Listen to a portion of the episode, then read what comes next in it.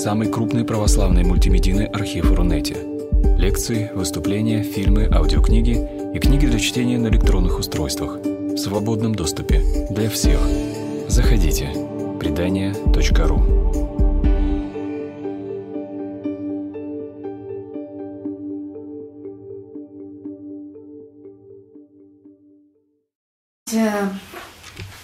такую картинку, и на ней группа людей очень разных, и постарше, и помоложе, и вполне обыкновенных, и не вполне. И среди этих людей сидит такой немолодой человек, седой, да, вот это и есть Жан Ванье, и сегодня я хочу именно о нем рассказать немного, потому что Жан это один из самых удивительных людей нашего времени. И в то же время это очень-очень простой человек, который до сих пор живет среди нас, делится своим жизненным опытом. Недавно ему исполнилось 90 лет, и вот мы с вами в ходе нашей встречи сможем посмотреть небольшое такое видео, где Жан э, дает 10 советов жизненных, которые очень хороши и интересные, и их тоже можно как-то обсудить. Но вот для начала я бы хотела вам немного рассказать об этом человеке. Вот Жан Ванье родился, если ему вот 10 сентября исполнилось 90, стало быть, он родился в 1928 году в семье генерал-губернатора Канады. Отец его был известным политиком, таким человеком э, большой политики даже. А мама Жана, она была благотворительницей, и у них была большая семья, и очень многие, сейчас я еще хочу кое-что показать, очень многие в этой семье, а, ну пусть так пока побудет, стали священниками, монахами, то есть семья очень-очень верующая. И при этом совершенно открытая миру, такая современная. Когда Жан был подростком, в это время шла война, Вторая мировая война, и он совершил тогда такой шаг серьезный. Он попросил своего отца, чтобы отец отпустил его из Канады в Британию для того, чтобы закончить там военно-морскую школу. Ну, сначала такое училище, потом продолжить образование и служить в армии. Ну, для мальчиков, для многих во время войны это, естественно, там, защита Родины, все такое. И Жан говорил о том, что отец отпустил его. И это был невероятный поступок, потому что совсем юный мальчик, он пересек океан и отправился, ему, по-моему, там было 16 лет, когда он совершил это путешествие, приехал в Британию уже в самом конце войны. И он действительно получил образование военное и некоторое время служил на флоте, и перед ним открывалась блестящая карьера. Но тут ему как-то стало немножко не по себе, потому что он понял, что вот эта его жизнь, она не дает ему ответов на самые главные вопросы. И она в чем-то не питает его сердце. Тогда он переменил свое свой образ жизни очень радикально и отправился во Францию, в Сорбонну, э, изучать философию. Надо сказать, что Жан, как и многие канадцы, он говорит одинаково хорошо по-английски и по-французски. Ну и, в общем, ему было легко во Франции по-французски слушать лекции по философии. Он закончил философский факультет, он написал научную работу – он стал преподавать философию, и это тоже длилось какое-то значительное время.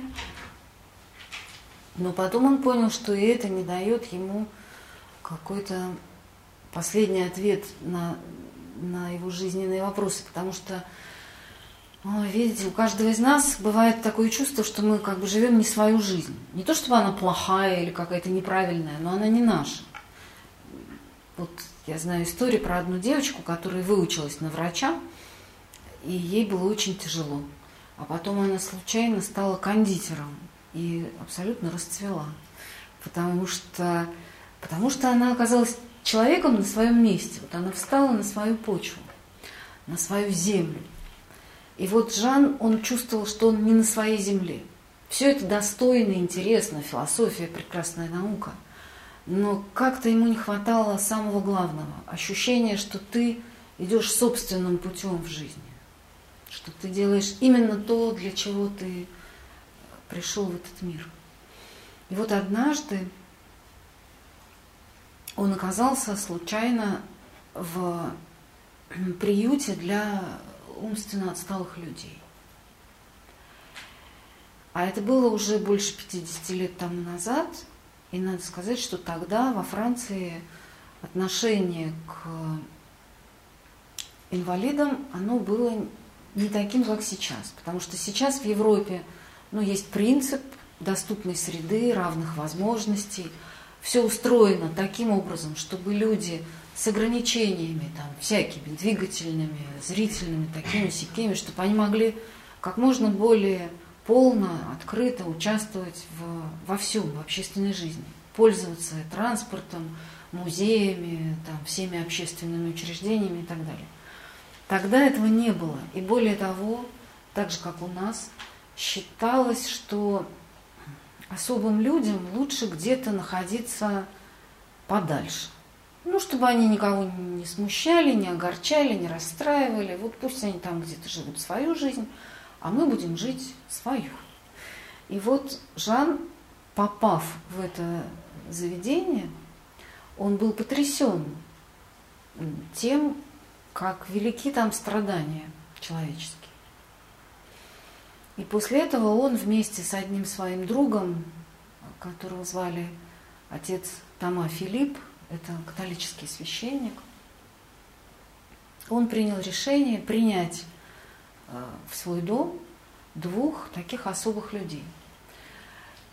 И они стали жить вчетвером. Отец Тома, Жан и вот эти два человека, их звали Рафаэль и Филипп. И жили они как раз в деревне неподалеку вот от этого Лебединого озера, которое тут мы с вами смотрим. Деревня это называется Трали. Она находится Пикардии. Это примерно ну, минут 45 на электричке, на поезде от Парижа.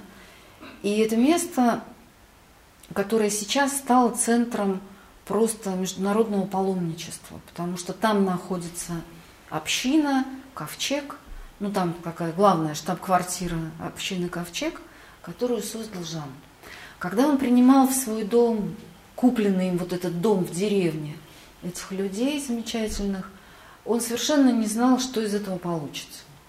У него было просто большое желание разделить жизнь с теми, у кого никого нет. Потому что, ну, понятно, что в таких заведениях социальных оказываются, как правило, те люди, у которых нет семьи или семья не может ими заниматься. Это очень одинокие люди, очень раненые. И он не строил никаких далеко идущих планов, просто они начали вместе жить. И когда они начали вместе жить, то через некоторое время случилось такое удивительное дело. А именно, а, в этой деревне был такой дом, в котором, в котором был устроен пансионат для особых людей.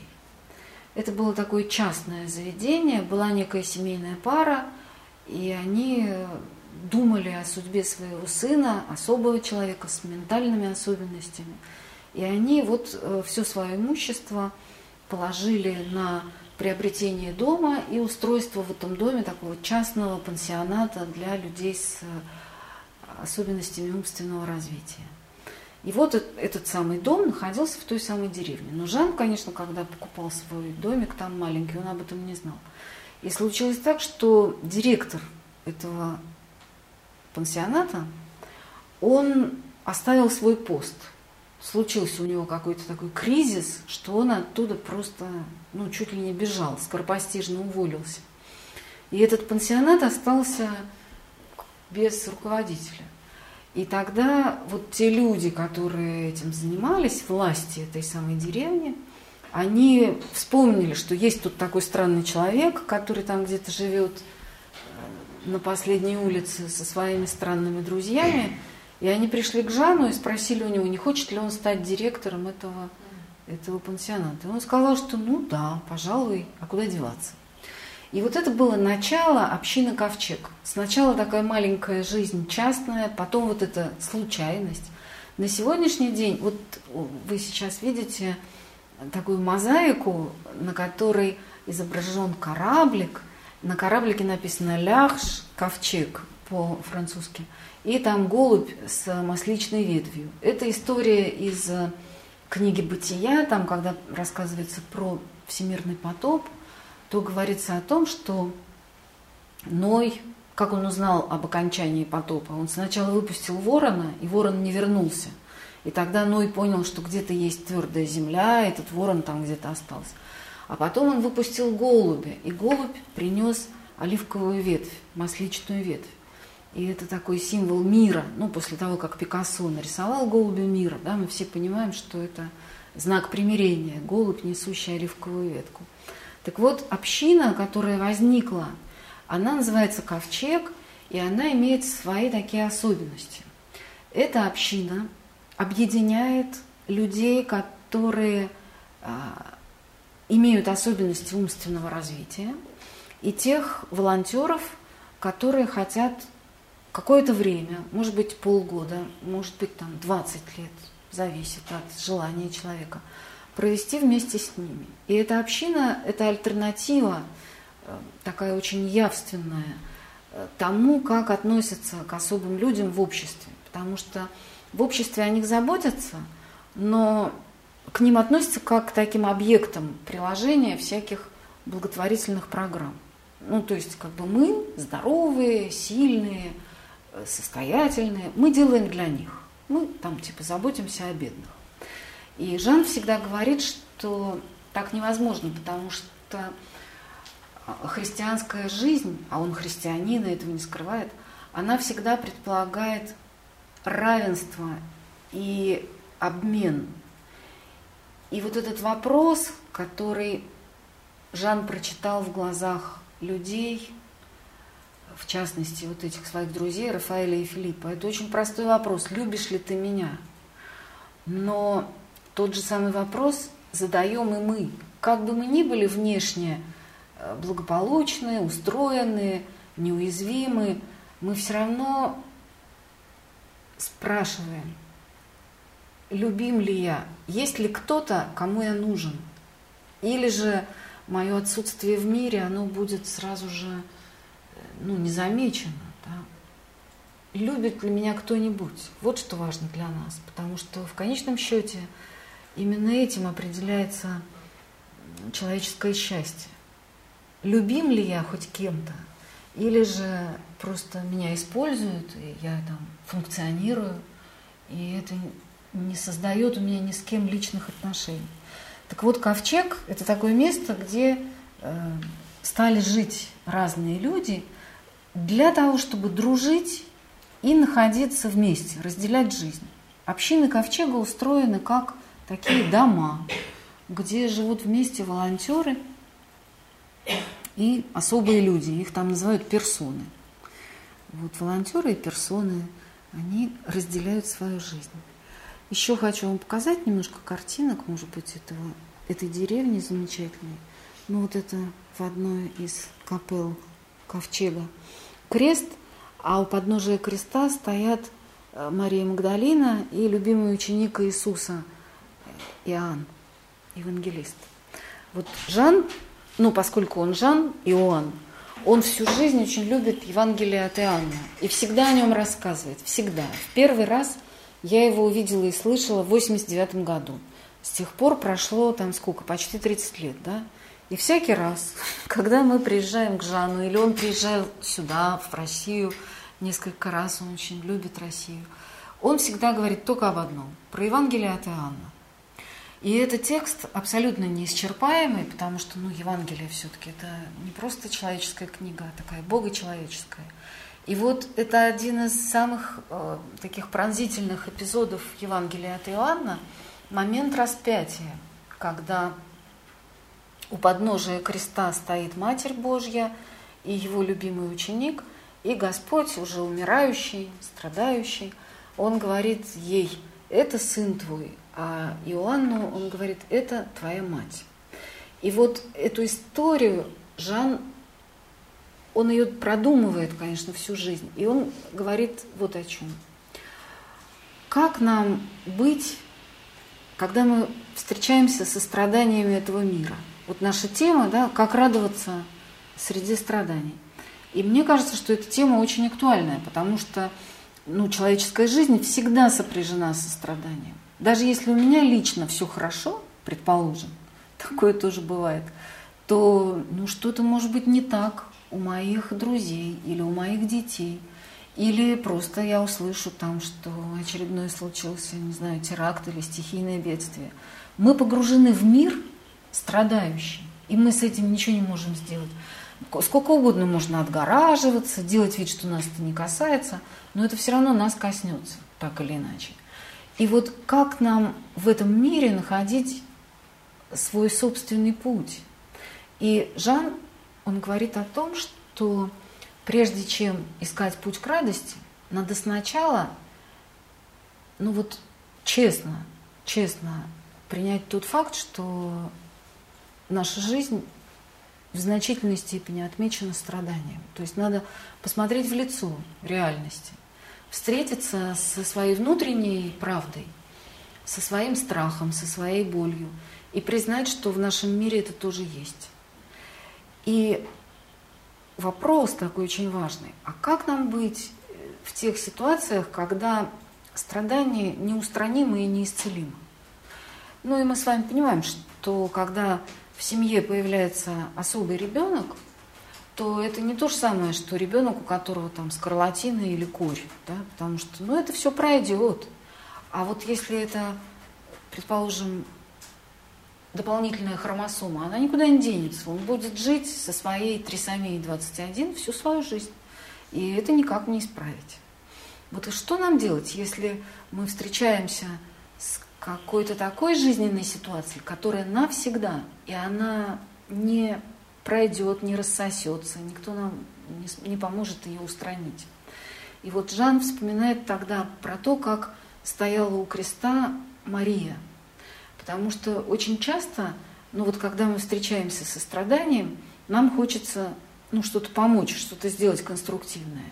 Если это возможно, это приносит нам огромное облегчение. Вот у человека болит зуб, и мы его раз так отведем к зубному врачу, ему быстренько зуб полечат, и на этом все кончится.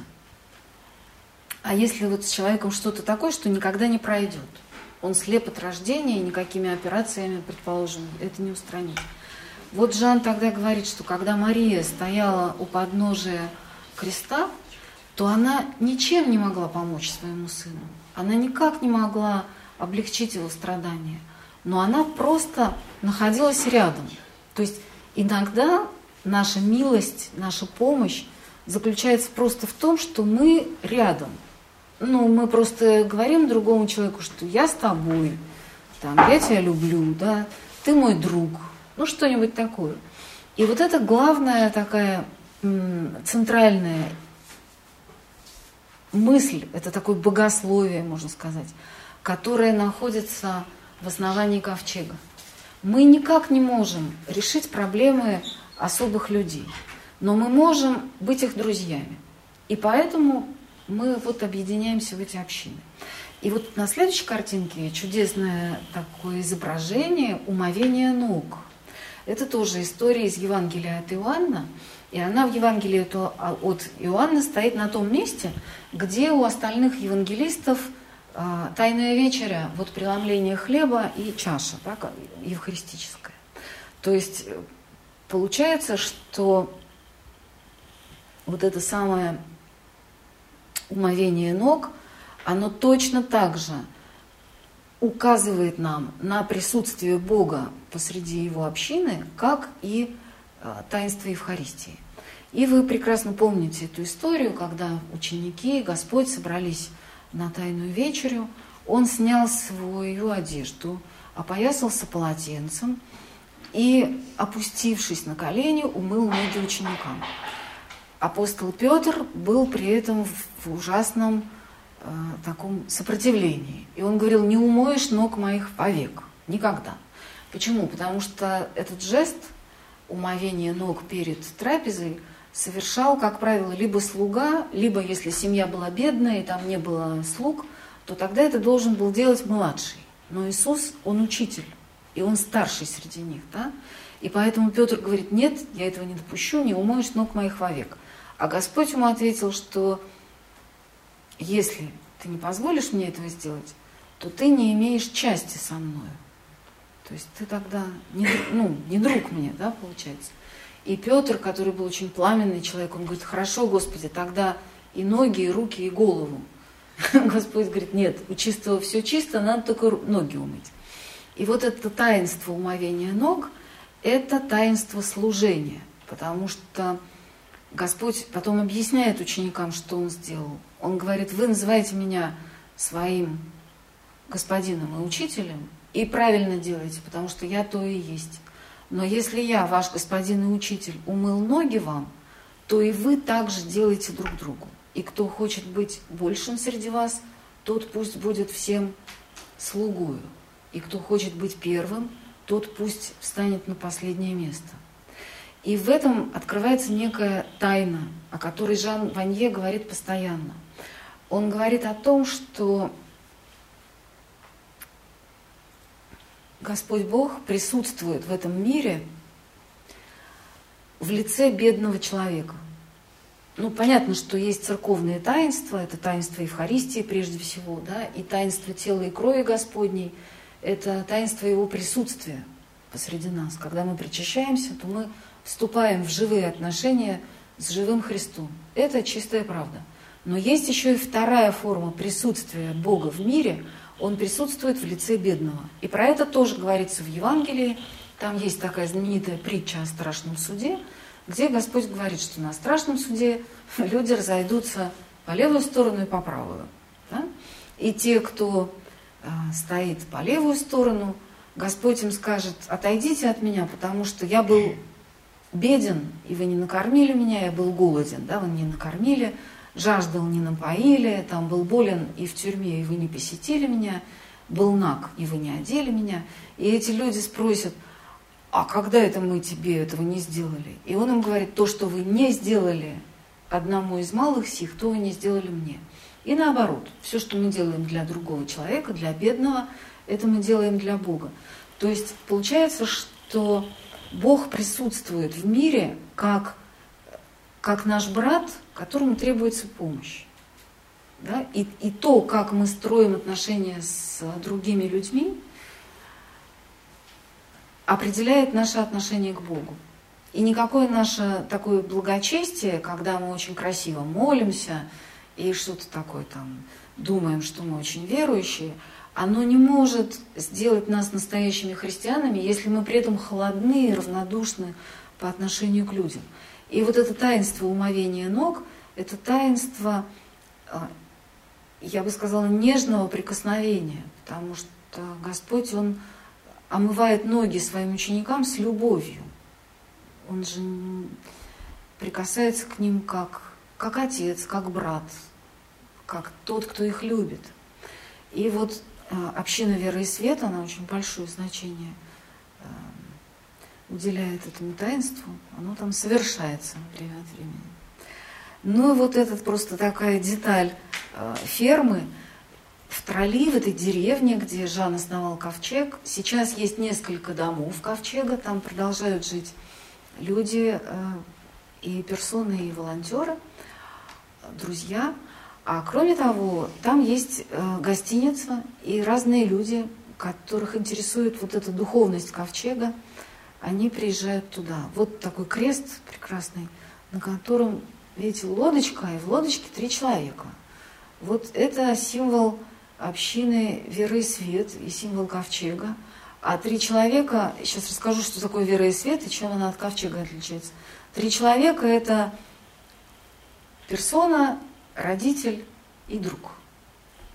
Вот э, вторая община, основанная Жаном, Вот Жан такой сидит, рассказывает что-то. Эта община называется «Вера и свет». Ковчег было движение, которое началось раньше. И оно было предназначено для того, чтобы вот людям одиноким или тем, кто, ну, скажем, кого семья хочет передоверить ковчегу, потому что ведь э, самая большая проблема для людей, у которых есть особые дети, это а, что будет с моим ребенком, когда не будет меня. Ну, потому что пока мы живы еще в каких-то силах, то мы можем ну, нести ответственность. Да? А что будет потом? Вот вопрос. И многие родители, они еще при своей жизни э, как-то так устраивают, чтобы их дети начали свою жизнь в одной из общин Ковчега.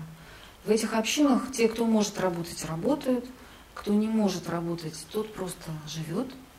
И вот э, друзья, волонтеры, они помогают, разделяют жизнь. Так вот, это община жизни. То есть, когда человек приезжает в ковчег, то он уже там остается на какое-то время. А вера и свет появилась позже, и общины вера и свет э, возникли благодаря одной семье, в которой было двое особых детей. И эта семья однажды отправилась паломничать вместо явления Божьей Матери в Лурд. Это такая великая святыня французская, но это немножко напоминает, не знаю, какую-нибудь там вот эту канавку, да, Серафима Саровского, где было явление Божьей Матери. Вот канавка проведена Божьей Матерью. Там в Лурде тоже двум детям явилась Пресвятая Богородица в XIX веке. И этот город стал местом паломничества всей Франции и всего католического мира. И вот эти родители, они захотели поехать туда для того, чтобы ну, как-то получить утешение, укрепление в своих бедах. И когда они туда приехали, то никакого утешения не было, а были только дополнительные печали, потому что когда они там появились, это было начало 70-х годов, то никто не хотел их селить в гостиницу, потому что все говорили, вы знаете, ну у вас такие вот бедные несчастные дети, на них так больно смотреть, что никто не захочет жить в нашей гостинице. И в конце концов их там приняли в какую-то гостиницу, и милосердный хозяин сказал, что мы вас поселим, но только, пожалуйста, не выходите из своего номера к общему столу, чтобы не пугать наших гостей. А мы вам лучше будем еду приносить в номер.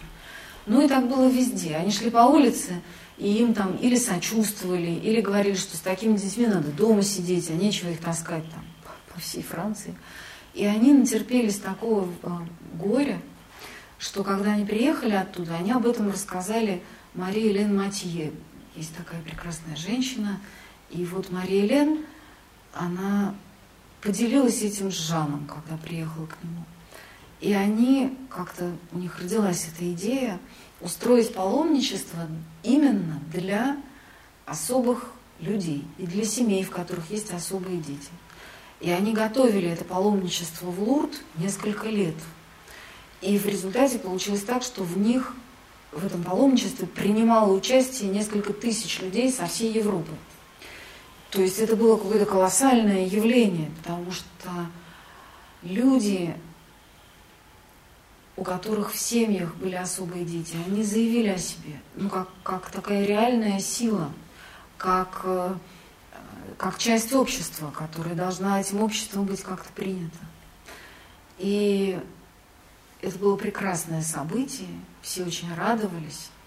И когда это паломничество великолепным образом прошло, Жан собрал всех организаторов, родителей – волонтеров, помощников и сказал, ну а теперь большое спасибо и до свидания. И тут встал один отец особого мальчика, ребенка, и сказал, что мы не хотим расставаться, потому что мы за эти годы так подружились, что мы хотели бы встречаться и дальше. И вот это э, положило начало общинам веры и свет. Это такие общины, которые являются общинами встречи. Ну, вот это тоже лес Кампьенский, который окружает Троллин. То есть это такая настоящая тихая деревня. Вот в этом доме было то самое заведение, откуда сбежал директор. И с этого началась такая карьера Жана. На сегодняшний день, кстати сказать, ковчег существует в нескольких десятках стран мира, объединяет э, тысячи людей. И вот что касается Франции, ну, в разных странах по-разному. Но во Франции ковчег – это организация, которая поддерживается финансово государством. Понятно, что государство ну, контролирует, конечно, деятельность ковчега, но а вот это как раз могила отца Тома Филиппа, того самого священника, с которым вместе Жан начинал общину. Вот, это, это ферма, гостиница та самая, куда приезжают люди для того, чтобы несколько дней побыть в тишине, молиться Богу и послушать слова или Жана, или кого-то из его учеников, потому что сейчас у него ну, с сердцем уже некоторые проблемы, и он не так не так часто дает э, интервью и рассказывает какие-то лекции. Вот. У них в зале для собраний, этот зал называется «Пьяниссимо», очень тихо. Висит репродукция нашей эрмитажной картины Рембранта э, «Блудного сына», «Возвращение блудного сына». Потому что, согласно духовности, вот это в окошко, да, ребеночек смотрит. Согласно духовности ковчега, Бог – это именно милующий, любящий Отец. Не тот, кто там считает наши грехи и наказывает, а тот, кто рад нашему возвращению. Дорожка тоже такая, рядом с трулей. Ну вот, да, и что касается вот Жан такой веселый с ребятами нашими. И что касается общин веры и свет, то это общины встречи. Это уже не общины э, жизни, а это просто возможность время от времени бывать вместе. Ну и я вам, может быть, покажу несколько фотографий и расскажу немножко про историю вот этих общин веры и свет в России. Что касается нашей страны, то Жан впервые приехал в Россию, если я не ошибаюсь, это был 90-й год. Он был в Москве, а потом оказался в Петербурге. И э, он, как всегда, говорил про, про то, как важно нам простое отношение человека к человеку.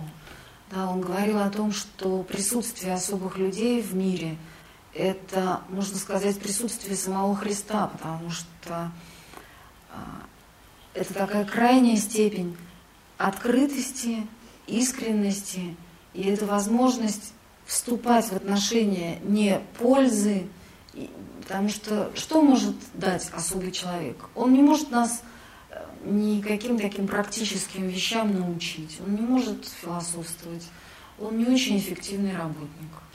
Но при этом он может вступать с нами в отношения, а это самое важное, потому что когда мы приходим в мир, то вот мы с вами уже об этом говорили, да, в нашем сердце все время вот этот вопрос, любишь ли ты меня, нужен ли я кому-то, да, и вот э, это становится центром, центром жизни. Так вот, Жан приехал, про все про это нам рассказывал, про самарянку рассказывал. И при этом присутствовала ну вот я рассказываю про питерский ковчег, как он появился, э, питерскую веру и свет, простите. При этом присутствовала одна наша сестра, Ирина Лялина, которая жива-здорова, слава Богу. И мы с ней очень хорошо знали друг друга, были в одной евангельской группе много лет. И только после того, как она услышала Жана, Ирина поделилась с нами своей такой тайной. И эта тайна состояла в том, что у нее есть сын, который особый человек, и он живет в интернате. А она навещает его и забирает домой каждые выходные. И она никому об этом не рассказывала, потому что ей казалось, что даже с теми, с кем она вместе, там молится Богу и читает Евангелие, даже им это доверить невозможно. Это настолько была вот глубокая и, и, и жив, вот, такая живая рана ее сердца. И вот только после того, как э, приехал Жан, Ира об этом рассказала, и после этого ну, начались какие-то движения к тому, чтобы создать э, веросветские общины у нас в Петербурге. В Москве они появились раньше. И в основе этих, в истоке этих общин находился отец Александр Мень, преснопамятный батюшка, который, конечно, он успел сделать столько за свою жизнь, сколько, не знаю, десяток людей, наверное, не в состоянии сделать. Потому что очень многие служения, а, они начинались именно с отца Александра в России, вот в том числе и веросветские общины. В Москве появились чуть раньше, в Петербурге позже. Сначала это были просто встречи от случая к случаю, а потом уже ну, как-то это сделалось регулярно. И сейчас в Петербурге пять общин – и вот я вам покажу фотографии встреч общины под небом голубым, которая собирается а, при Федоровском соборе рядом с Московским вокзалом. И вот посмотрите, на всех этих фотографиях ну, такие счастливые люди, которые улыбаются, которые обнимаются. И это, видите, танцует наша девочка Саша такая чудесная. Вот все тот же кораблик – в этом кораблике три человека. Да? Это особый человек, его семья и его друзья. Это наши такие а, участники нашей общины, Галя и Митя. Они иногда поют хором очень красиво. Саша тоже. Дамиан. И в чем смысл вот этих общин? Иногда говорят, а что это благотворительная деятельность? Нет, это не благотворительная деятельность. Это просто радость от того, что люди собираются вместе. И в каждой встрече веросветской обязательно присутствуют три таких составляющих. Первая составляющая – это молитва, потому что эти общины, они все-таки являются в своем истоке христианскими – не обязательно быть христианином для того, чтобы участвовать в веросвете. Можно быть человеком другой веры или вообще неверующим. Но, тем не менее, э, вера и свет не скрывает, что... Вот это, кстати, Миша, Михаил Лялин, который сын Ирины. Ну, можно сказать, Миша – это наш основатель вместе со своей мамой. Вот. Так вот, э, каким образом происходит молитва? Очень просто. Поскольку в общинах есть люди, которые или вообще не умеют говорить, или же ну, им как-то трудно воспринимать на слух большие тексты, то евангельские отрывки, они разыгрываются по ролям. Вот кто-то будет у нас там, не знаю, Христос, кто-то самарянка, а вот здесь мы сделаем колодец, и вот мы сыграем эту встречу. Как-то так. Однажды в лагере мы делали такой прям вот феерический был спектакль, когда мы изображали и море, и ветер, и корабль. И когда это все начинает вот наполняться ну, таким живым участием, то, как это неудивительно, смысл Евангелия открывается гораздо живее и тем людям, которые совсем не читали Евангелие, и тем, кто читал его там тысячу раз. В общем, это как-то начинается другая жизнь. Вот. И молитва эта, она может быть очень простой, потому что э, после чтения Евангелия мы можем ну, просто сказать, что мы там просим, не знаю, чтобы поправилась наша сестра или брат такой-то, у которого ангина, предположим.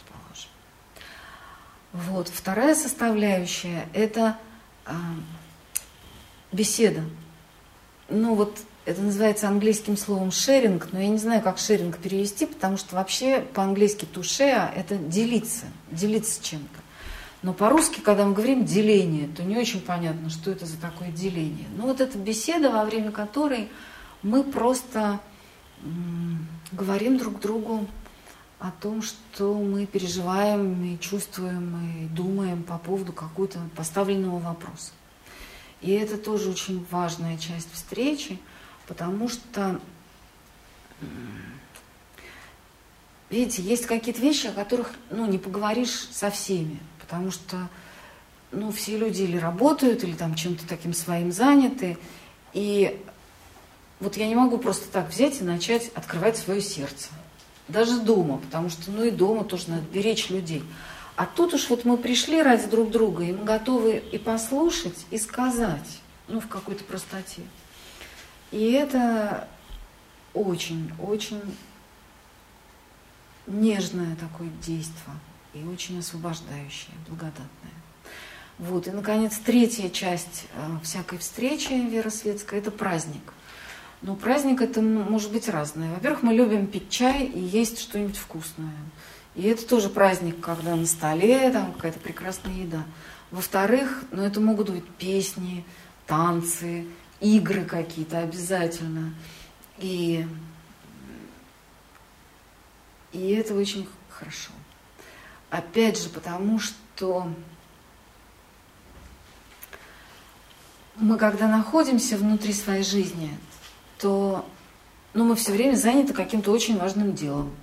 Или мы работаем, или там выполняем какие-то семейные обязанности, или, не знаю, там, лечимся, укрепляем свое здоровье, ну, не знаю, что делаем. В общем, все время делаем что-то такое полезное и важное.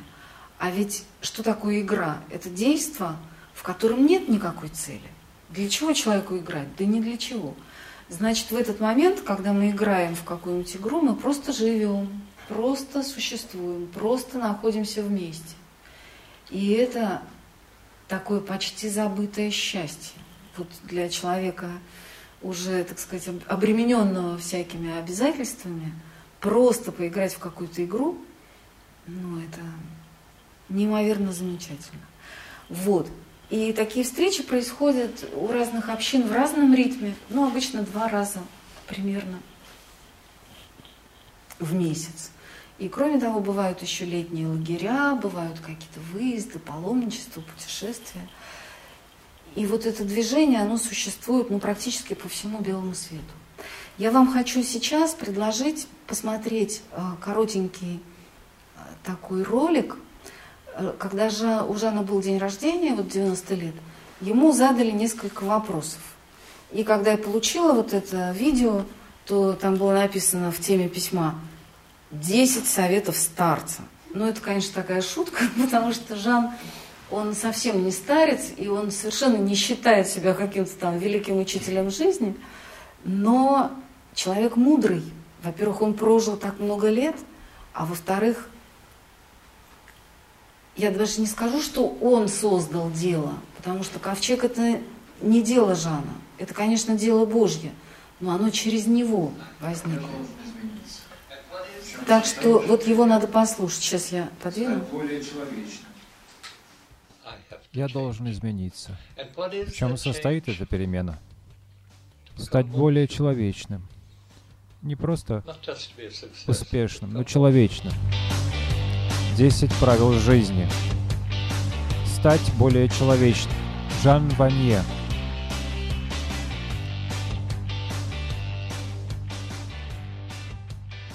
Принять реальность нашего тела.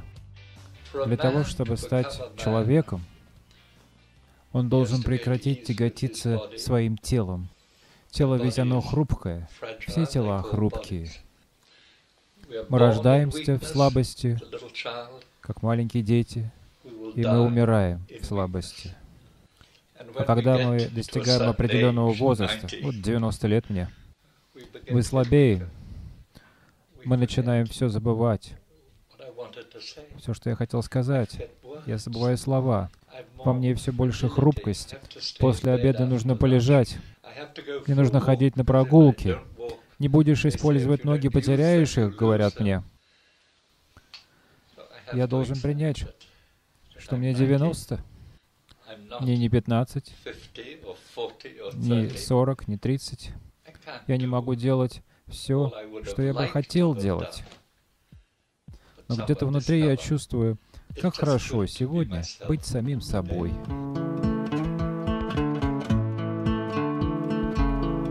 Расскажите о своих чувствах и трудностях. Видите ли, мужчинам трудно выражать свои собственные эмоции. Самая большая трудность с мужчинами, когда они чем-то расстроены, они очень быстро начинают злиться. Разозлившийся мужчина очень быстро может стать агрессивным. Если я переживаю периоды одиночества, или что у меня что-то не получается, Мужчина очень быстро может найти утешение в алкоголе, в небольшом количестве наркотика, потому что реальность стала трудной. У мужчин возникают трудности с реальностью. Мужчины прекрасно сочиняют идеологии, в идеологии нормального, того, как должно быть. И поэтому они могут утратить связь с реальностью. А быть человечным значит любить реальность. Не бойся быть неуспешным. Мы умеем мгновенно высказывать суждения, потому что необходимость победить в нас очень глубоко заложена. Я не хочу сказать, что у женщин нет желания быть успешными, но это такая склонность в мужчинах. Она близка власти, желание добиться успеха. Мужчины гораздо больше боятся, многим больше боятся оказаться неуспешными. И отсюда страх болезни, страх слабости, страх стать неудачником. И где-то они начинают решать такое уравнение. Меня полюбят, если я стану успешным. Но им нужно совершить одно единственное открытие.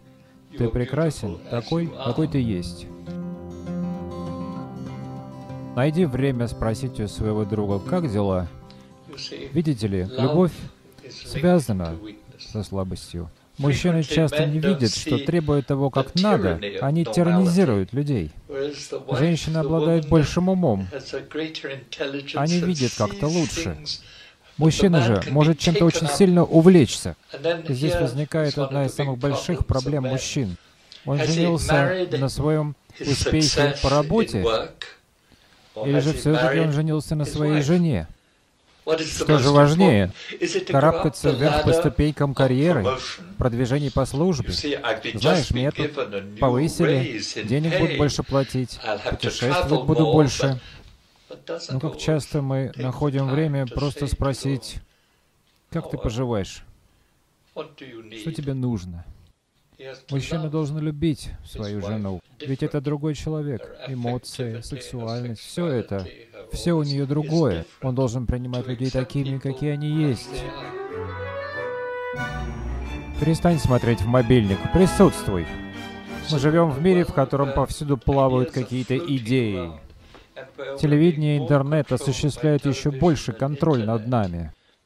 И еще больше нас контролируют наши телефоны. У меня тут есть пять юных людей здесь, и у них есть мобильники в кармане все время. И я говорю им, вы люди общения. Но являетесь ли вы людьми присутствия? Способны ли вы слушать? Способны ли вы быть с человеком? Это новое видение, новое мировоззрение, новые технологии, суперские технологии. Но, как и все технологии, они могут увести вас прочь от того, что внутри вас, от размышлений, от умения быть рядом, присутствовать. Эти умения уходят. Проси людей рассказать их историю. Быть человечным значит знать, как строить отношения. Начни с того, что попроси человека, расскажи мне свою историю. Я расскажу вам историю о главе одной организации в Австралии. Было время, она работала с людьми, которые занимались проституцией, помогала им оставить это занятие. Однажды она оказалась в парке в городе Сидней. И там был молодой человек, который умирал от передозировки наркотиков. Его последними словами были, «Ты всегда хотела изменить меня. Ты никогда не хотела встретиться со мной. Встреча — это когда ты слушаешь человека. Расскажи мне свою историю. Скажи мне, в чем заключается твоя боль? Почему лежит твое сердце? Чего оно желает? Тот, кто человечен, это тот, кто знает, как встретить человека, как работать с человеком, как любить человека, как увидеть, что вот же у тебя есть дары, у меня даже таких даров нет. У меня есть, конечно, дары, конечно, знания, опыт, У меня 90 лет опыта, но у тебя, у тебя тоже есть опыт. Ты другой. Мне нужно слушать тебя, потому что твоя история совсем другая. Знай свою историю. Поскольку ты — это ты, я — это я. Ты драгоценен. У тебя есть твои идеи, политические, религиозные, нерелигиозные. У тебя есть твое мировоззрение, твое представление о самом себе. Но что есть я? Мое образование. Почему я неожиданно вспыхиваю от злости? Потому что кто-то противоречит мне. У нас есть характер, и есть что-то более глубокое, бессознательное. Когда я говорил, что мы должны стать более смиренными, уметь слушать, моя собственная история об этом. Детские годы оставляют в нас неизгладимый след. Я должен понять мой характер. Это может помочь мне понять, почему вы все время разговариваете, а я больше молчу. Почему некоторые люди любят погружаться в свои мысли? Им нужно время, чтобы вернуться к реальности. Они предпочитают о чем-то думать, но не касаться реальности напрямую. Нам это не подконтрольно, это происходит произвольно. Это происходит бессознательно, и нам следует знать об этом. Мы должны открыть для себя это. В чем наши страхи? Чего мы боимся больше всего? В этом состоит самая фундаментальная проблема. Быть может, твоя история — это история страха. Отбрось предрассудки, встреть людей лицом к лицу. Мы находимся в плену у тирании культуры, моей культуры, моей группы, моей религии, моей политической партии, моего того, моего всего. Это дает мне безопасность. Но быть человеком значит быть свободным, свободным быть самим собой, свободным для того, чтобы стать представителем всего человечества. Я расскажу вам историю я был в Чили. В аэропорту меня встретил Доней, и он повез меня в Сантьяго. По дороге он приостановил машину и сказал, слева все богатые дома, все они защищены полицией, военными, а с другой стороны трущобы. И потом он сказал, никто не пересекает эту дорогу. Все боятся. Так вот, в центре нашей человечности это умение встретить людей, встретить их, других. Это не просто большие идеи такие. В сердце всего опыт, что-то пережить с людьми, не соответствовать каким-то идеям, не просто там перейти из богатого района, посетить бедный, том городе должна состояться встреча, открытие, что другой человек прекрасен. Как сделать такую встречу возможной? Вот в чем большой вопрос. Следует тому, что ты желаешь в глубине своего сердца. Люди очень особенные существа. Сильно отличаются от птиц, собак, есть такая тенденция сегодня видеть человека, как будто он животное. Конечно, мы животные, но животные другие. Мы, люди, мы не просто заняты едой и производством потомства. В нас звучит какой-то голос бесконечного внутри нас. Мы недовольны чем-то конечным. Мы хотим сокрушить стены этой тюрьмы. Я бы назвал это поиском духовного, поиском бесконечного. Все хотят этого. И вот мы на вершине горы, мы созерцаем все, все, что вокруг нас, моря, небо, созерцаем цветы, Задаемся вопросом, откуда все это пришло. Вселенная началась, и она закончится. Почему она началась и как закончится? Так случилось в моей жизни. У меня возникло это глубокое желание. 13 лет мне было поступить в военно-морской флот прямо посередине войны. Это было очень опасно.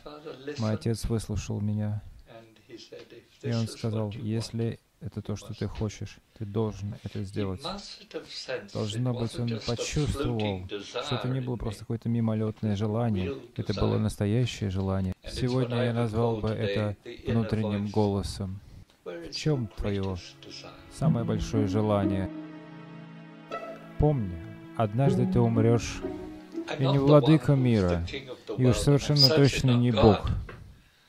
Я просто некто, кто родился 90 лет назад и умру через несколько лет, и обо мне все забудут. Это реальность. И вот мы здесь, но мы проходим, мы в путешествии, Садимся на поезд, сходим с поезда, он продолжает двигаться. Человечество существует миллионы лет. И вот мы живем сегодня, какой там год, двух тысяч какой-то, и мир будет продолжаться, но я в нем уже не буду. Община Ковчег, Франция, 2018 год.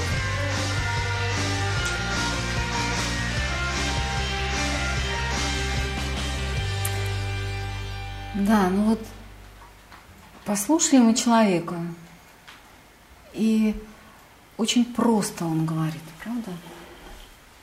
Простыми словами и говорит, казалось бы, простые вещи. И это самые необходимые вещи, я думаю, и сегодня, и всегда.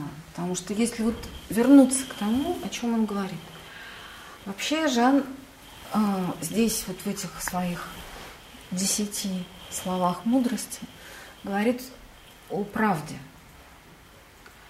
Вот как нам войти в правду отношений с самими собой, с другими людьми и с миром. И то, что он говорит, при всей вот этой простоте, это очень, ну, такие революционные вещи, я бы сказала, да, очень крутые, как молодежь сейчас говорит. Потому что мы действительно живем в мире, который полон разных идеологий и просто идей. Как он говорит, вокруг нас плавают всякие разные идеи. И вот эти виртуальные представления о действительности, они гораздо э, сильнее становятся, чем чувство реальности.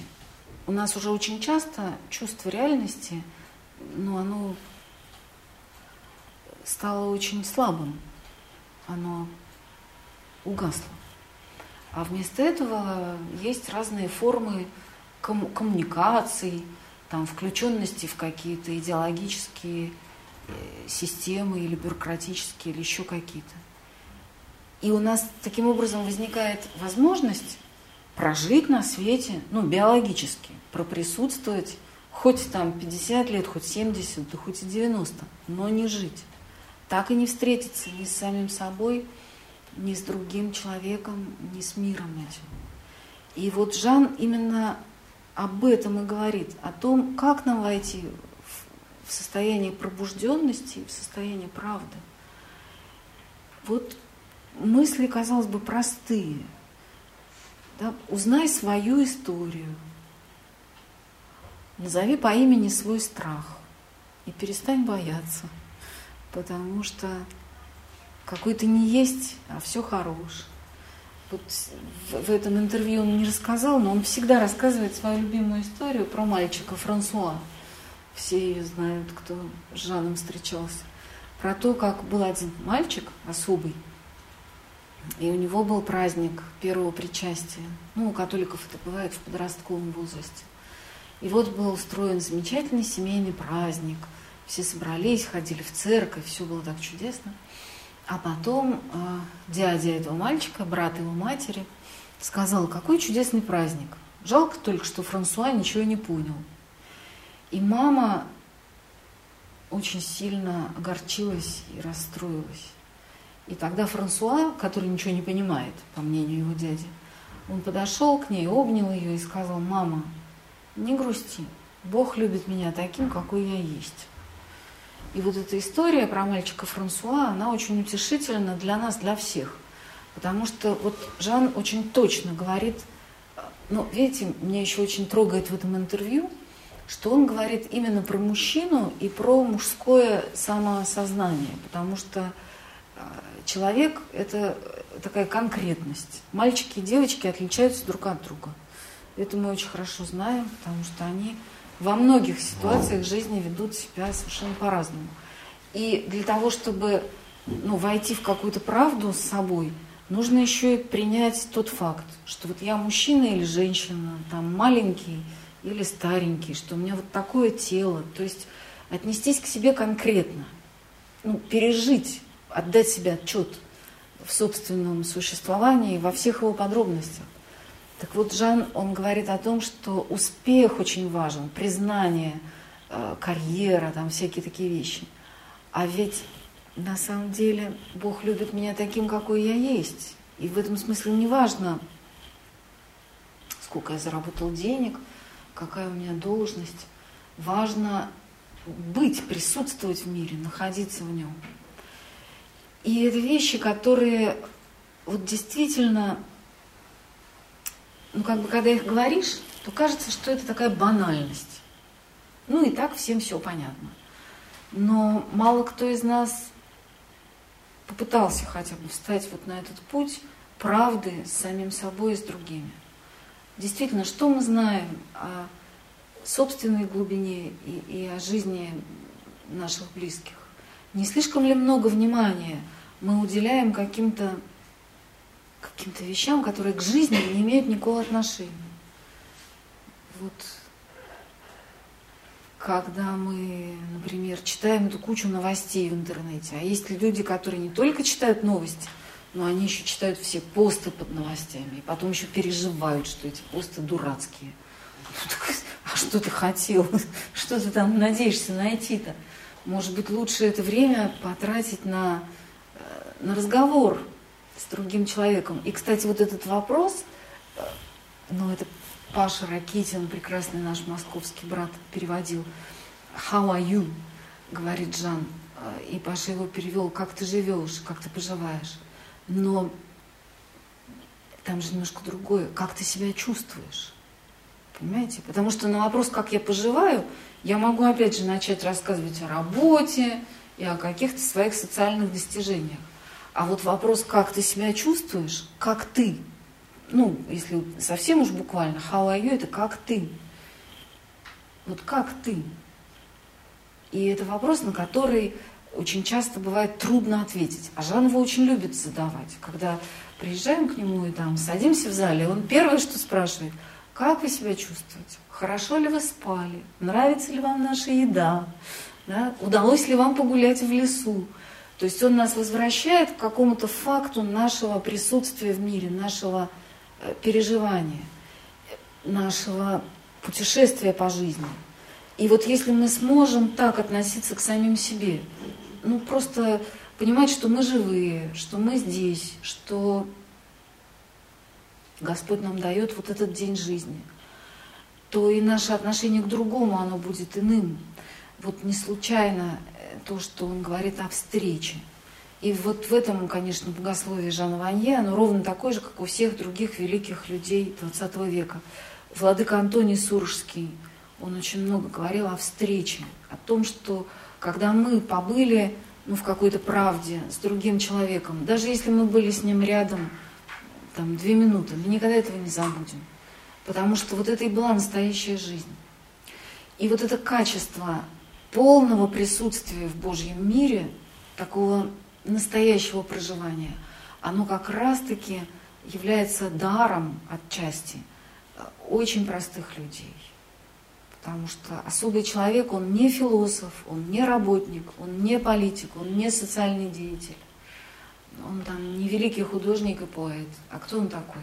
Это человек, который обладает вот этим удивительным даром жизни, даром присутствия, даром радости, даром э, открытости к другому.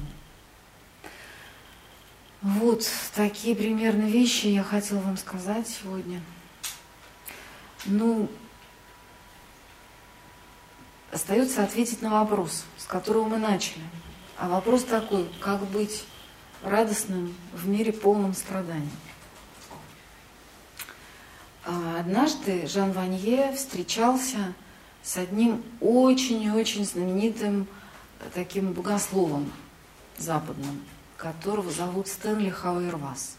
И это была такая интересная встреча, потому что Хауэрвас – это такой супер-супер интеллектуал.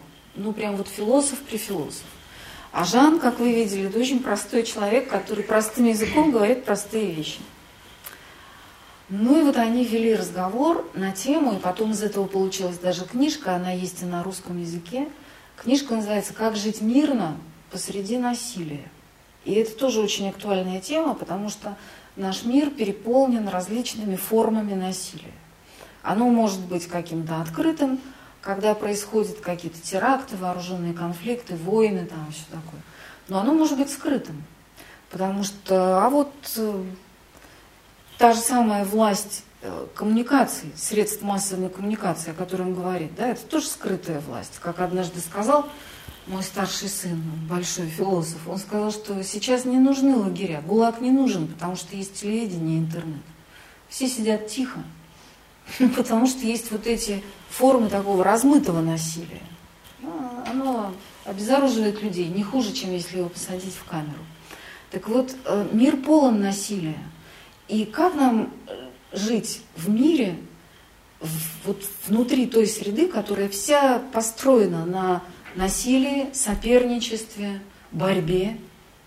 Вот каждый хочет быть первым, подняться на вершину, занять там какое-то достойное место в мире, что-то такое. И Жан в этой своей книжечке, он говорит замечательную вещь. Ну, не в книжечке, это был курс лекций, но потом книжка. Он говорит, что быть миротворцем – это означает находиться на том месте в жизни, где ты находишься, и делать то, что ты делаешь, но просто быть мирным. И когда я это прочитала, передо мной открылось просто таки сияющий горизонт, потому что не надо ничего такого особенного придумывать, потому что ну, мы с вами уже находимся в той жизни, в которой находимся. Вот мы расстанемся и пойдем э, по своим домам, вернемся в свои семьи, к своим трудам повседневным и обязанностям. И в этом смысле я не могу принять решение, что с завтрашнего дня я буду вести какую-то вот особенную жизнь, там, духовную, буду миротворцем, буду еще что-то. Но это нереалистично, потому что мы вернемся туда, откуда пришли, и, по-видимому, там мы будем очень долго. Но э, иметь внутри себя вот этот дух мира, это и значит быть миротворцем. И таким же образом я бы ответила вот на вопрос, поставленный в названии нашей встречи. Да? Как радоваться в мире полном страданий? А вот совершить с собой такую перенастройку внутренней жизни, которая позволит нам увидеть мир как, как дар, за который мы можем испытывать благодарность. И вот это великая же такая мысль, потому что а, прекрасна наша жизнь или же ужасно. Это во многом зависит от нашего, от нашего взгляда. Потому что я все время могу считать, в чем жизнь и Господь Бог лично передо мной виноваты. Чего они мне не дали, какие я там понесла, не знаю, страдания и лишения – и по мере того, как я буду подсчитывать вот этот список своих обид и решений, я буду становиться все более и более бедным человеком. Потому что, да, вот и здесь не так, и тут тоже не так. А апостол Павел нам говорит про другое. Всегда благодарите. Потому что всегда есть повод для того, чтобы ну, вот, переоценить свою жизнь. Для того, чтобы сказать, что ну да, я, предположим, не знаю, там, не очень здоров, но я же жив еще пока. Ну да, я не богат, но однако у меня есть, э, ну я не знаю, кровь и кусок хлеба. То есть вы поймите меня правильно, я не хочу сказать, что вот, да, э, довольствуйся тем, э, где ты находишься, и не поднимай лапки. Конечно, любой человек, он хочет прекрасного чего-то для своей жизни, для своих близких. И Жанна говорит, следуйте глубокому желанию своего сердца. Но это должно быть именно желание сердца, а не какой-то подсчет того, что есть у других, и по каким-то причинам я этим не располагаю. И действительно войти вот в собственную глубину, совершить такой эксперимент и посмотреть, а кто я такой, где я нахожусь, каково мое место и, и куда я могу двигаться отсюда. И когда мы входим вот в это внутреннее пространство и делаемся ну, такими непредвзятыми по отношению к миру, то мы видим, что ну, это правда, что мир полон чудесных даров в виде встреч с людьми, в виде просто возможности находиться в мире и смотреть на осеннее небо и там еще на что-то. Ну вот я, может быть, так сбивчиво и невнятно, но попыталась сказать о том, о том, чем для меня стал вот ковчег, потому что я знаю общину много лет, но участвую в ней не так давно, потому что ну, мне как-то все казалось, что это там как-то слишком серьезно для меня. А потом, когда мне наконец удалось сделать этот шаг и просто войти в эту жизнь, случайно, потому что Бог все вещи самые важные делает за нас. И как-то так получилось, что, что я приехала переводчиком в лагерь, который назывался «Солнечная горка». Это был лагерь для особых детей э, с трисомией 21, с синдромом Дауна. Ну и когда я туда ехала, мне казалось, что ну вот я сейчас сделаю полезное дело, там, служу бедным, а потом буду дальше жить. Как-то так, по-своему. А получилось так, что мы все так полюбили друг друга, что нам уже вообще не захотелось расставаться. И мы уже, сколько года? Три, наверное, да? Четыре. Четыре даже. Ну, три с половиной, потому что прошло ну, три солнечных да. горки, сейчас мы готовим четвертую. Вот мы как-то так вместе и существуем, и, и мы радуемся. Потому что мне казалось, что я ну, отправляюсь в такое место скорбей и страданий принести немножко пользы. А оказалось, что это место бесконечной радости, нежности, новых друзей и всего такого.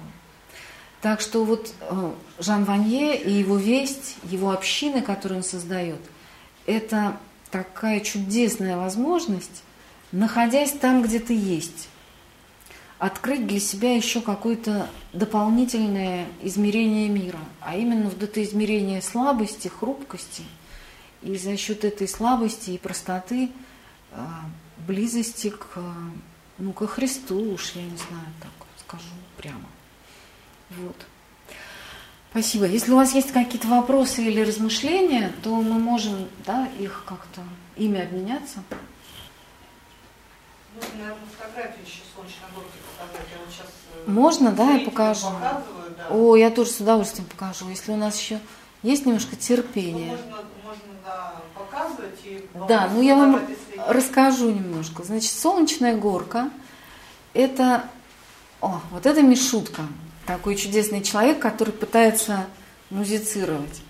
Вот, Миша Есин, такой наш замечательный друг и всеобщий любимец.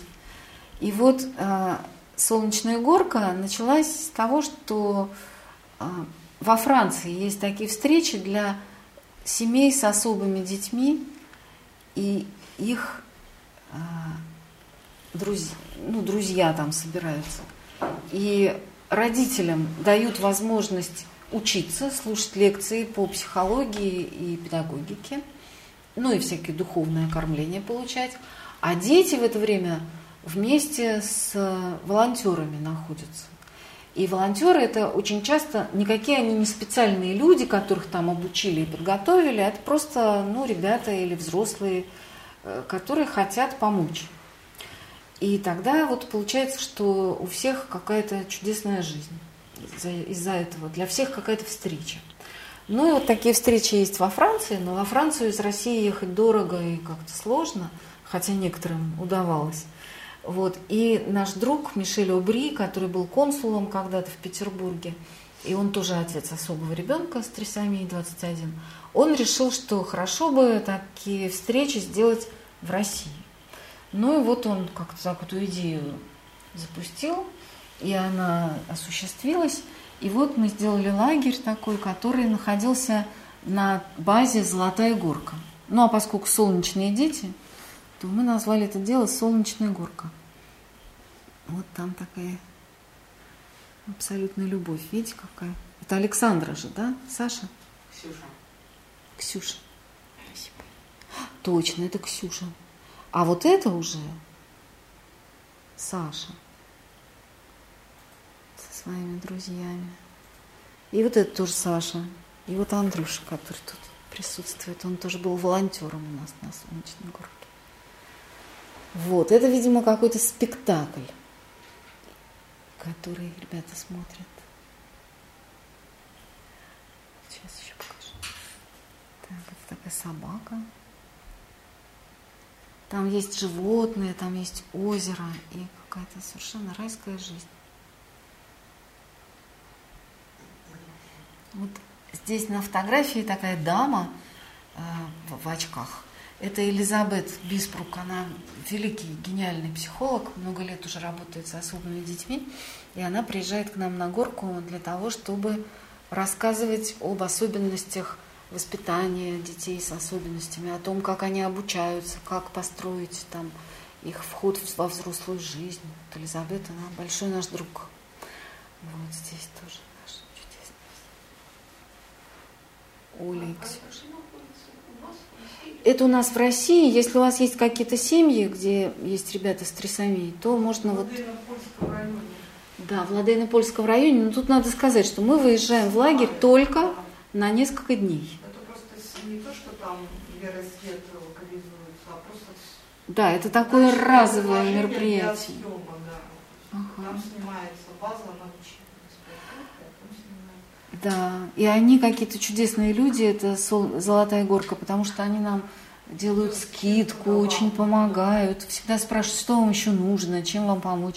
А вот этот вот чудесный человек, это отец Кристиан такой, который во Франции э, был капелланом, то есть, ну, можно сказать, духовным, не знаю, окормлял, скажем так, по православному общины веры и свет. И он приезжал тоже для того, чтобы рассказывать нашим родителям разные истории.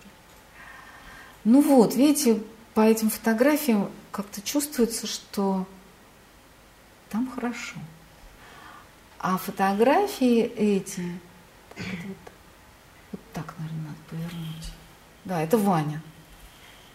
Он тоже наш такой друг чудесный. Вот фотографии это дел- делала Света Горюнова, которая тоже у нас в гостях сегодня. Я очень счастлива. А вот здесь еще. Это, по-видимому, во время спектакля. Да. Ну, каждая солнечная горка, она всегда завершается таким праздником. Это Андрюша со своим... Ой, Андрюша, это Мишутка со своим папой. Да, это, это Дема. Дамиан. И на этом празднике обязательно какое-то приключение для ребят. Вот на первой горке это было... На первой горке, не помню, что, что там было. На второй у нас было морское путешествие, а на третьей путешествие на воздушном шаре. Все, кончилось. М?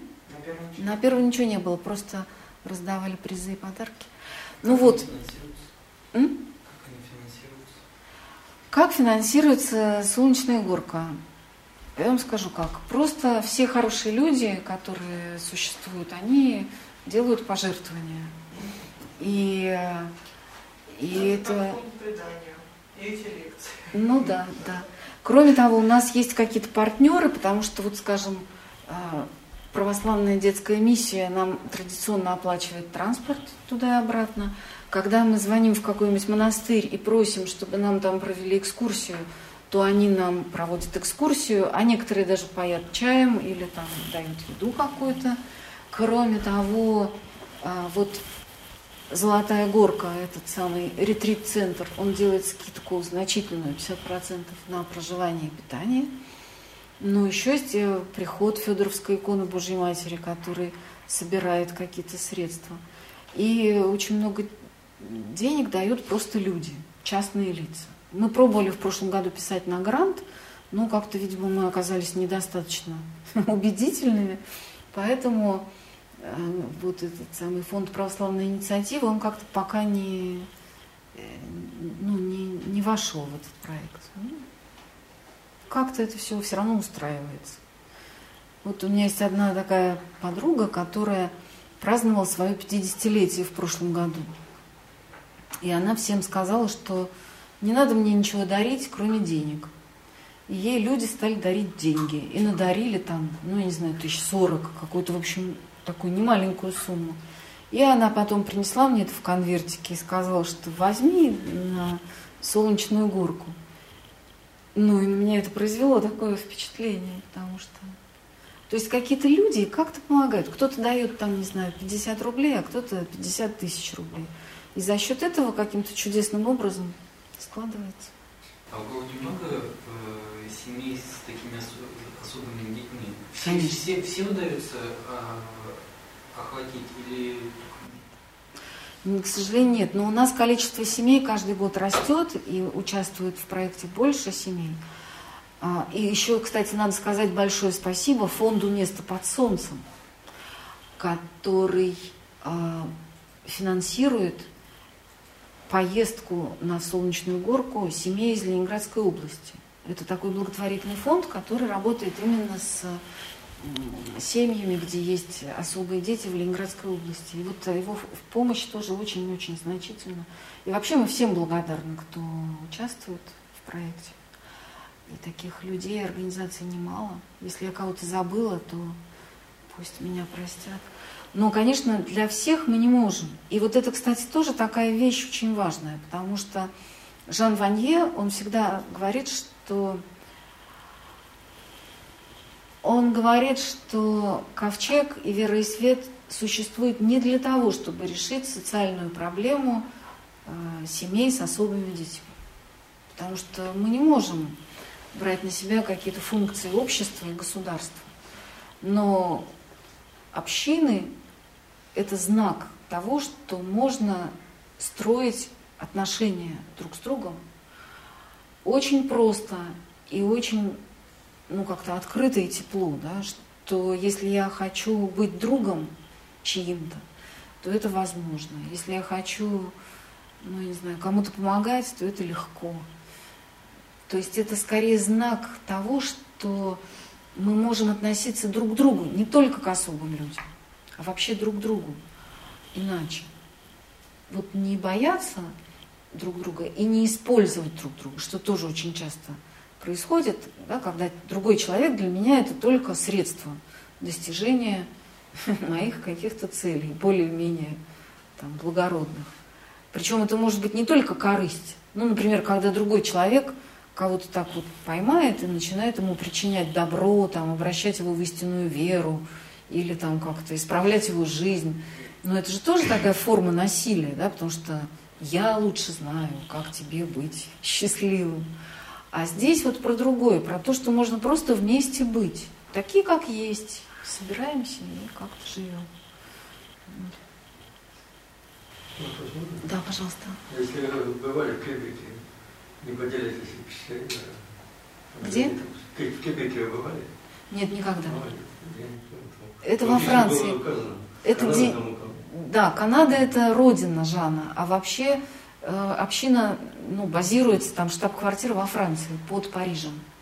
Недалеко от Парижа, скажем. Там Австралии тоже там что говорили, там тоже есть. Везде есть. Вот во всех странах мира, ну, вернее, скажем так, на всех континентах есть общины ковчега. Больше всего их, конечно, в Северной Америке и в Европе. Но они есть и в других местах. И иногда это бывает очень непросто, потому что, например, когда в Индии открылась община, то вот Жан про это рассказывает, что туда пришел один молодой человек жить и принес с собой своего слона Ганешу. Это был его, это был его бог такой. И он пришел, значит, с этим слоном и спрашивает, а можно я его поставлю вот в часовне. А там у них часовня, там Господь, Божья Матерь и слон, значит, этот. И эти несчастные сотрудники ковчега, эти люди, они подумали, что ну вот если приедет какой-то проверяющий, то это будет, конечно, сильное впечатление, да, рядом с иконами такой индуистский этот чудесный слон. А с другой стороны, ну вот, ну он его любит, этого своего слона Ганешу. И что ему сказать, что вот там, сюда нельзя, это только для своих. Ну и они как-то там решали этот вопрос, потому что ковчег, он еще очень интересен а, для меня и как-то очень дорог мне, потому что это не религиозная организация. То есть это люди, которые являются христианами, ну такой вот начало было положено внутри христианской церкви. Но любой человек может стать участником движения веры и свет и войти в общину ковчег. Даже если он совершенно не находится внутри какой бы то ни было религиозной общины. Потому что это же тоже такая вещь важная для, ну, для понимания христианства вообще. Христос пришел не к верующим, он пришел к людям. Да, и он спасает не там, правоверных, а людей. Поэтому христианское дело какое-то, оно может и должно быть открыто миру. Понятно, что, скажем, в таинствах церкви, да, в них участвуют только крещенные люди, которые ну, избрали этот путь сознательно, как-то ответственно. Но всякого рода открытая вот эта жизнь, благотворительность, то, что называется, ведь она же не может быть только для своих. А какой человек может стать волонтером, допустим? Волонтером может стать э, любой человек. Ну вот что касается ковчега, то в России пока ковчега нет. Хотя делаются некоторые шаги в этом направлении. Есть люди, которые очень об этом молятся и этого очень хотят. Но вот на сегодняшний день, потому что здесь очень много вопросов, потому что нужно э, помещение, нужно сопровождение, нужен какой-то статус легальный. То есть понятно, что во Франции это уже поддержано государством. Во многих других странах мира тоже как-то это удалось устроить благодаря, благодаря или большому вкладу каких-то лиц, или там государственной поддержки. У нас пока вот это не устроено. Но зато у нас есть общины веры и света. И в этих общинах могут участвовать ну, любые люди. Для этого просто надо прийти навстречу. Причем тут есть такая сложная тоже вещь. С одной стороны, конечно, общины открытые, но с другой стороны, если вот прям все, кому интересно, будут приходить и уходить, то так тоже невозможно, потому что, ну, все-таки это какая-то ну, почти семья, да, это какой-то дружеский круг, поэтому... И у нас есть какие-то дни такие, когда любой человек, интересующийся, может прийти, поучаствовать в чем-то, и после этого уже там, ну, прийти, предположим, в гости в какую-то общину. Вот сколько я знаю, есть такое правило, что до трех раз можно прийти просто в гости, а потом надо решать, либо ты остаешься, либо ну, ты все-таки уходишь. И вот ближайший такой открытый момент – это будет 22 декабря, ярмарка, ярмарка «Вера и свет», куда я всех приглашаю. В Москве такая ярмарка будет. 22 декабря, да, еще? Да. 15 декабря будет в Москве, а наша недели позже, 22 Это будет суббота. И в Федоровском соборе, рядом с Московским вокзалом. А в Москве обычно я вам отправлю, Аня, э, эту самую, потом по почте афишу. Да. И на сайте Веры и Света тоже можно увидеть эту информацию. Вот. И что бывает на ярмарке? Это, конечно, совершенно феерическое такое событие, потому что там, ну, во-первых, э, торговля сама, ярмарка. К ярмарке уже подготовка началась, там, не знаю, с сентября или с начала августа даже. И э, на ярмарке продаются разные сувениры, подарки, какие-то чудесные игрушки, поделки.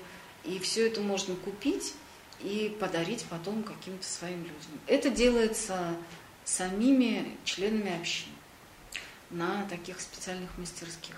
Потом есть там такая волшебная вещь лавка старьевщика, где разнообразнейшие чудесные вещи, которые нам тоже жертвуют разные люди, посуда, украшения, какие-то сувениры, какие-то, не знаю, прекрасные всякие предметы. И их э, продают по очень гуманным ценам. Потом на ярмарке всегда бывают какие-то культурные и ну, развлекательные программы. То есть если туда прийти, то можно застать или концерт, или какие-то игры, или какой-то интересный рассказ, или какое-то э, театральное представление. Так что ярмарка, она еще и вот славна э, своими развлечениями. Ну и очень важная вещь – это кафе, потому что все мы чего-нибудь такое испекаем, какие-нибудь морковные торты или я не знаю, что еще. И все это продается, там можно выпить чаю, поесть вкусные домашние выпечки, пообщаться друг с другом. Поэтому вот ярмарки рождественские – это такой очень классный момент, туда можно прийти с друзьями, весело провести время и купить подарки еще другим друзьям. Но есть там какие-то чудесные вещи, типа коробков Фаберже. У нас же культурная столица Петербург, правда? Поэтому мы не просто вот какие-то спички там предлагаем, а они все в коробках расписанных роспись ручной работы. Все очень серьезно. Творение счастья, ну, разные там прекрасные вещи для подарков на Рождество друзьям и родственникам. Вот, так что 22-го в Федоровский собор всех с удовольствием приглашаю. Там будет весело. Обычно она бывает после литургии, то есть, ну, предположим, с 12 и до, не знаю, до 6, да, как-то так. До 6 до 7 до последнего клиента. Нет, ну не до последнего клиента, иначе мы до утра там будем сидеть. Вот. Ну, в течение всего дня с 12 до 6 что-то будет происходить э, прекрасное. Я не знаю человека, который бы попал на ярмарку веры и свет и был бы разочарован. Обычно все очень как-то веселятся и радуются. Ну что? Закончим нашу лекцию. Да. Можно еще будет подойти что-нибудь. Спасибо. Всем, кто пришел. Спасибо, Аня. Лекция проведена и записана по заказу православного мультимедийного портала «Предание.ру». Лекции, выступления, фильмы, аудиокниги и книги для чтения на электронных устройствах в свободном доступе для всех. Заходите. Предание.ру